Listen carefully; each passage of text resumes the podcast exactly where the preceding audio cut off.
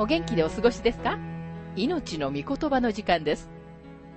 この番組は世界ひゃくじゅっかこくごに翻訳され、せんきゅうひゃくろくじゅうななねんからよんじゅうねん以上にわたって愛され続けている ジェイ バーノン・マギー神学博士によるラジオ番組スルー・ザ・バイブルをもとに日本語訳されたものです。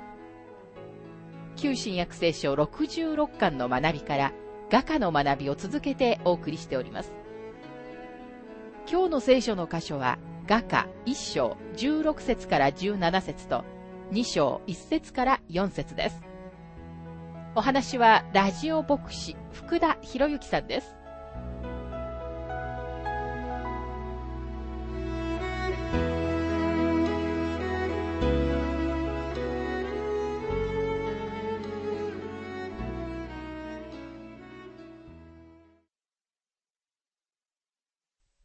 旧約聖書雅歌一章の学びをしていますが、花婿は花嫁にどれだけ彼女が素晴らしいかを語りました。今彼女は振り返って彼に全く同じことを言います。雅歌一章のじゅうろくせつからじゅうななせつ。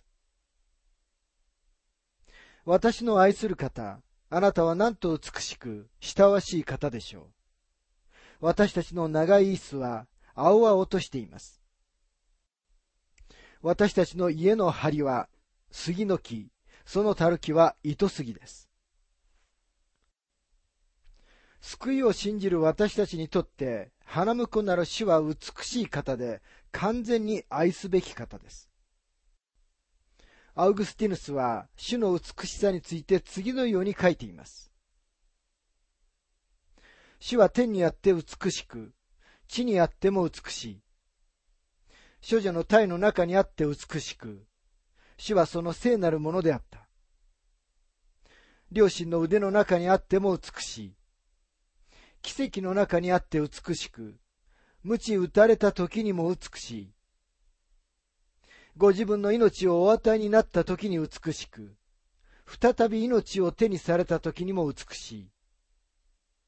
十字架上にあって美しく、墓の中にあっても美しい。アウグスティヌスはこのように主イエスを説明しました。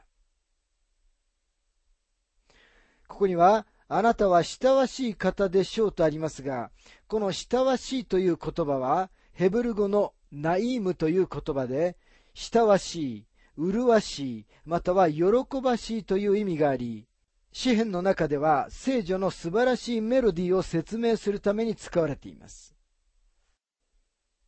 詩編ひゃくさんじゅうごへんのさん節。主の皆に褒め歌を歌え。その皆はいかにも麗しい。ここには麗しいと書かれていますが、このところに同じナイームという言葉が使われています。キリストは慕わしい、麗しいお方です。主は愛すべきお方です。この言葉は地上の選ばれた友人を説明するためにも使われています。ダビデは忠実な友であったヨナタンのことを次のように称賛しています。第二サムエル記一章のにじゅうろく節。あなたのために私は悲しむ。私の兄弟ヨナタンよ。あなたは私を大いに喜ばせ。ヨナタンよりも優れた方のことについて、私たちは何を言うことができるでしょうか。あなたはイエス様は自分にとって親しい方であるということができるでしょうか。主と共にいることは愉快なことです。主は私たちの魂と全人格に休息をもたらすことのできる方です。あなたは今、主に満足しておられるでしょうか。父なる神様は、主に満足しておられます。私の愛する方、あなたはなんと美しく、慕わしい方でしょうと、あなたは口に出して主を褒めたたえているでしょうか。またここには、私たちの長い椅子は青々としていますとありますが、この長い椅子とは、宴会の時に座ったリクライニング式のソファーのことです。特に結婚の宴会の時には、この長い巣には花や緑の葉が散らされました。ですからこの舞台がエルサレムであるのなら、長い巣が青々としているというのはそういう意味だと思います。あるいは彼らが最初に出会った時、羊たちのいた緑の草の上のことを指しているのかもしれません。彼らは羊が草をはんでいる間、ただ草の上に座っていたのかもしれません。彼らが最初にお互いのことを知り合ったのはそこだったのです。ダビデの詩篇を思い起こさせます。にじゅうさんぺんのにせつ。主は私を緑の牧場にふさせ、憩いの水のほとりに伴われます。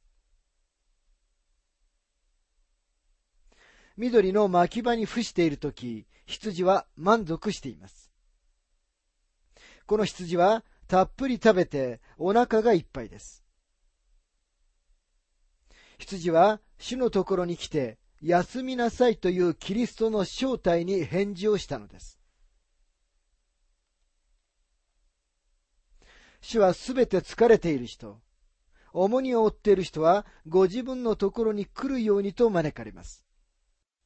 あなたのために緑の牧場がそこにあるのです。スコットランドの牧師 A. ムーディ・スチュワートは、主の素晴らしさを次のように表現しています。あなたは今は干からびてしまった水の皮袋からの最後の一滴を飲んで、そこに横たわって死のうとしている。砂漠でのハガルのように、重荷を負って希望もなく、遠くに平和を探しながら、近くにおられる主を通り越している。しかしあなたの耳を開け、そうすればあなたは、私に来なさい。私があなたを休ませてあげようと言われるお方の声を聞くのだ。あなたの目を開け、そうすればあなたは、井戸とその周りにある草地を見るのだ。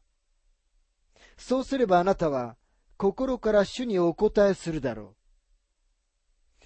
私の愛する方、あなたはなんと美しく慕わしい方でしょう。私たちの長い椅子は青々としていますと。さて、雅歌に章の学びに入りますが、にしょうのいっせつ。私はシャロンのサフラン、谷の百合の花。英語訳は、私はシャロンのバラ、谷の百合の花と訳されています。ここでは花嫁が自分のことを自慢をしているのではなく、自分自身をその土地の質素な花に例えているのです。最近の翻訳では、ここでは花嫁が自分のことを語っているように訳しています。しかしこれは彼女の声ではなく、花婿の声であると思います。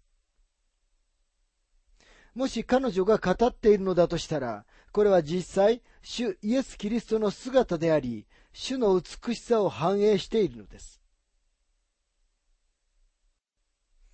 私はシャロンのバラ、谷の百合の花とは、人間の子供たちが言うことのできることではありません。この言葉は主イエスのものであって、花嫁の言葉ではないと信じています。昔の翻訳者たちの多くは、これは王が語っているのだということを明らかにしようとしました。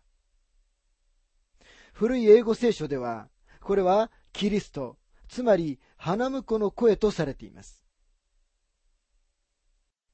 フランス語、イタリア語、ポルトガル語の聖書では、はっきりとキリストの声とされています。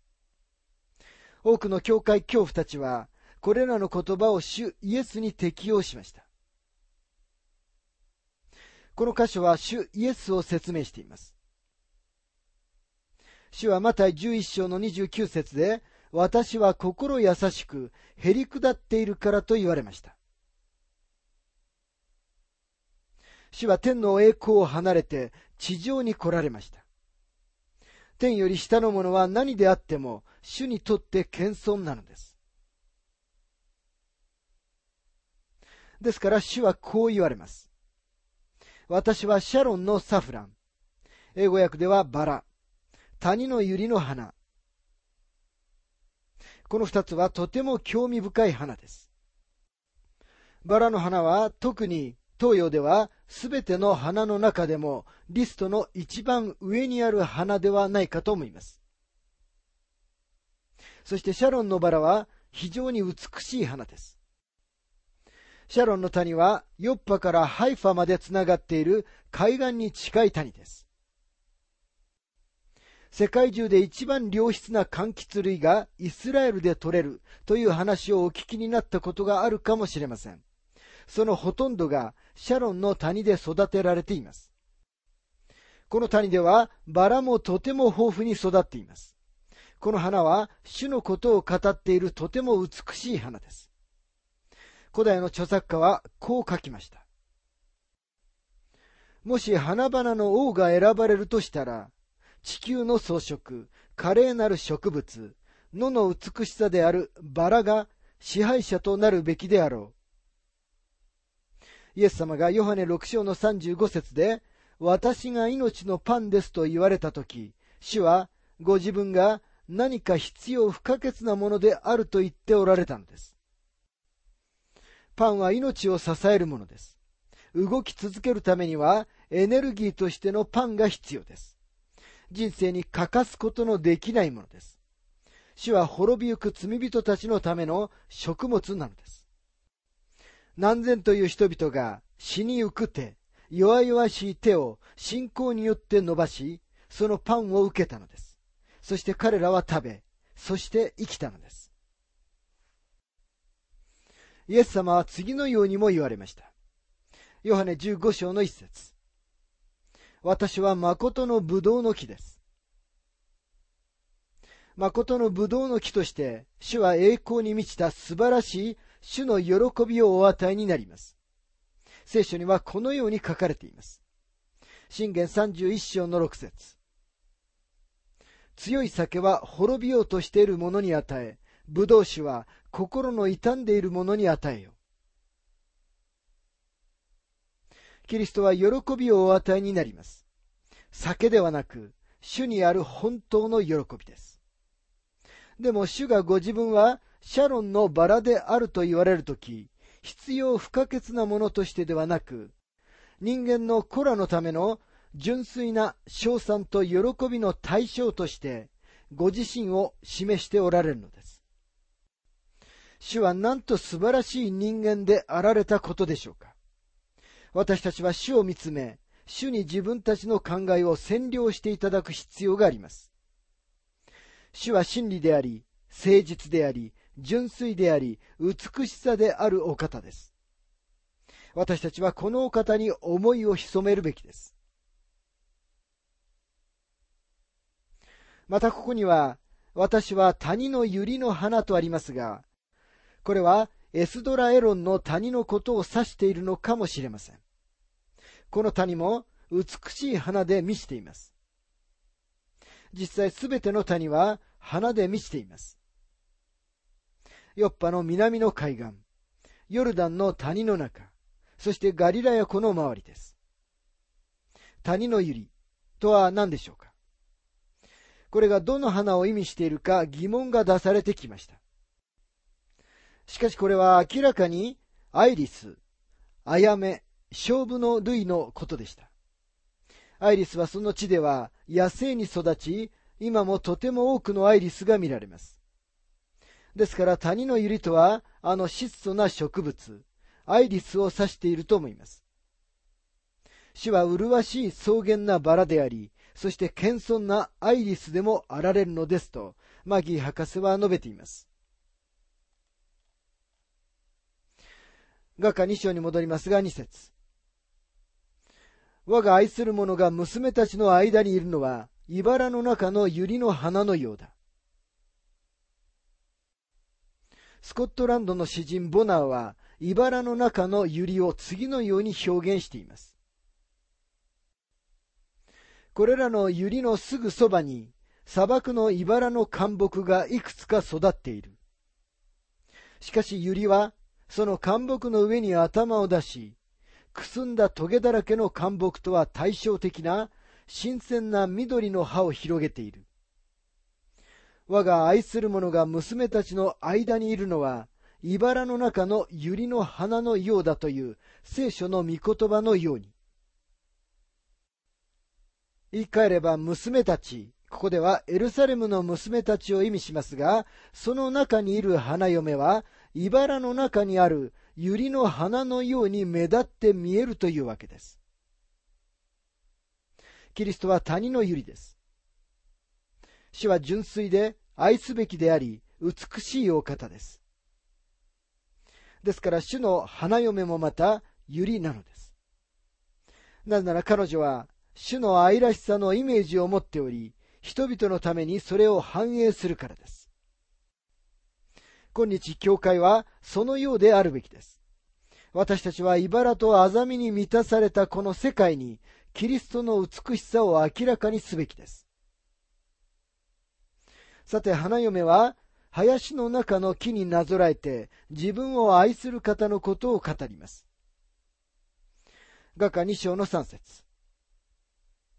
私の愛する方が若者たちの間におられるのは、林の木の中のリンゴの木のようです。私はその陰に座りたいと切に望みました。その実は、私の口に甘いのです。林の木の中のリンゴの木とはキリストの姿です。さて、あなたは彼女がどのような種類の木のことを言っているのか不思議に思っているかもしれません。実際リンゴの木はイスラエルには育ちません。育てることはできると思いますが、大して良い木にはなりません。イスラエルの気候はここ南カリフォルニアとよく似ています。リンゴを育てることはできますが、あまり良い実はできません。なぜなら、リンゴはもっと寒い気候を必要とするからです。ここでリンゴと言われているのは、実際にはシトロンのことで、おそらくオレンジの木を指していると思われます。オレンジの実は、見た目も美しく、また健康にも良いものです。シャロンの谷には、柑橘の木立があります。ここの柑橘は世界中で最高の実をならせると言われています。そこではいつでも柑橘が育ってきました。柑橘の木は何年も前にカリフォルニアに移植されました。自然には生えません。でも柑橘の木はパレスチナにもともとありました。パレスチナの柑橘の木立は見た目にも美しいものです。私はその陰に座りたいと切に望みました。その実は私の口に甘いのですと彼女が言っていることに注目してください。オレンジの木は、イザヤ書さんじゅうに章のに節にあるように、乾ききった地にある大きな岩の影のようなしっかりした日陰を作り、元気をつける実をならせます。林の中の実のならない木々とは対照的に、キリストはこの素晴らしい果物の木なのです。雅歌に章のよん節。あの方は私を主宴の席に伴われました。私の上に翻るあの方の旗印は愛でした。このシュラムの娘の物語の中には、彼女の心が羊飼いに勝ち取られ、実はその羊飼いとは、後になってソロモン王としてやってきて、彼女を自分のものとし、エルサレムの宮廷に連れ帰ったことが書かれています。今彼は彼女を主宴の席に連れて行きます。この中には、キリストの花嫁となる教会の美しい姿があります。同時に主イエス・キリストと個人個人の信者との間に可能となるところの個人的な関係をも明らかにしています。あの方は私を主宴の席に伴われましたとありますが、これはおそらく子羊の婚宴と呼ばれる最後の祝宴の日を望み見ていると思われます。そのことが黙示録じゅうきゅう章のきゅう節に書かれています。主によって救われた私たちも信者として、神様の恵みによって、その婚宴に出席するのです。その時に完全な贖罪がなされます。でもすでに主は、私たちを救いのテーブルと主との交わりのテーブルに連れてきてくださいました。主はあなたの前に神様の御言葉の食卓を整え、食べてお腹をいっぱいにしなさいと言われます。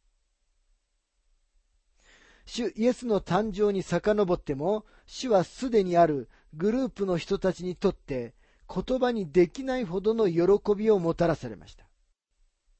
主を待ち望んでいた老シメオンとアンナが宮にいました。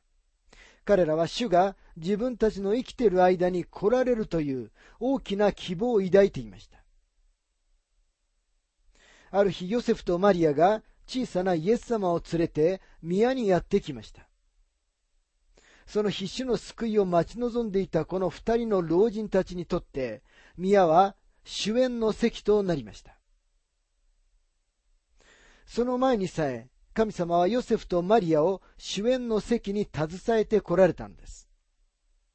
御使いがマリアに、彼女は救い主の母となると告げたとき、彼女はダビデの家系の自分が、この子供を産むことになるのだと気づきました。マグニフィカート、マリアの賛歌の中で、彼女が何と言ったかに注目してください。ルカ一章の五十三節。飢えたものを良いもので満ちたらせ。ここでは雅歌の中にあるのと全く同じ描写が使われています。あの方は私を主宴の席に伴われました。これは何という描写でしょうか。一章四節でのこの娘の祈りが、私を引き寄せてくださいという表現であったことを思い出されると思います。キリストをその美しさとご栄光の中で見つめるために、神様の御霊が私たちに識別力を与え、私たちの目を開いてくださるのでなければ、私たちはこの我を忘れるほどの喜びを知ることはできません。願わくは、神様が私たちのために、このような主宴を用意してくださっているときに、放蕩息子のように食べ残しを食べたり、豚と一緒に食べるために地べたに這いつくばって、そのようなもので満足しないようにしたいものです。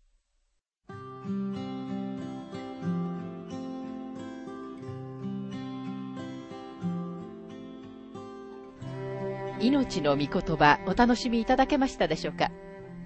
今回は、あなたはなんと美しいことよというテーマで、雅歌いっ章じゅうろく節からじゅうなな節とに章いち節からよん節をお届けしました。お話はラジオ牧師福田博之さんでした。なお番組ではあなたからのご意見、ご感想、また聖書に関するご質問をお待ちしております。お便りの宛先は郵便番号 ごーきゅうにのはちさんよんご。大阪府堺市浜寺昭和町 よんのよんろくに 浜寺聖書教会命の御言葉の係。メールアドレスは全部小文字で ティーティービー ドット エイチビーシー アット ジーメール ドット コム です。どうぞお気軽にお便りをお寄せください。それでは次回までごきげんよう。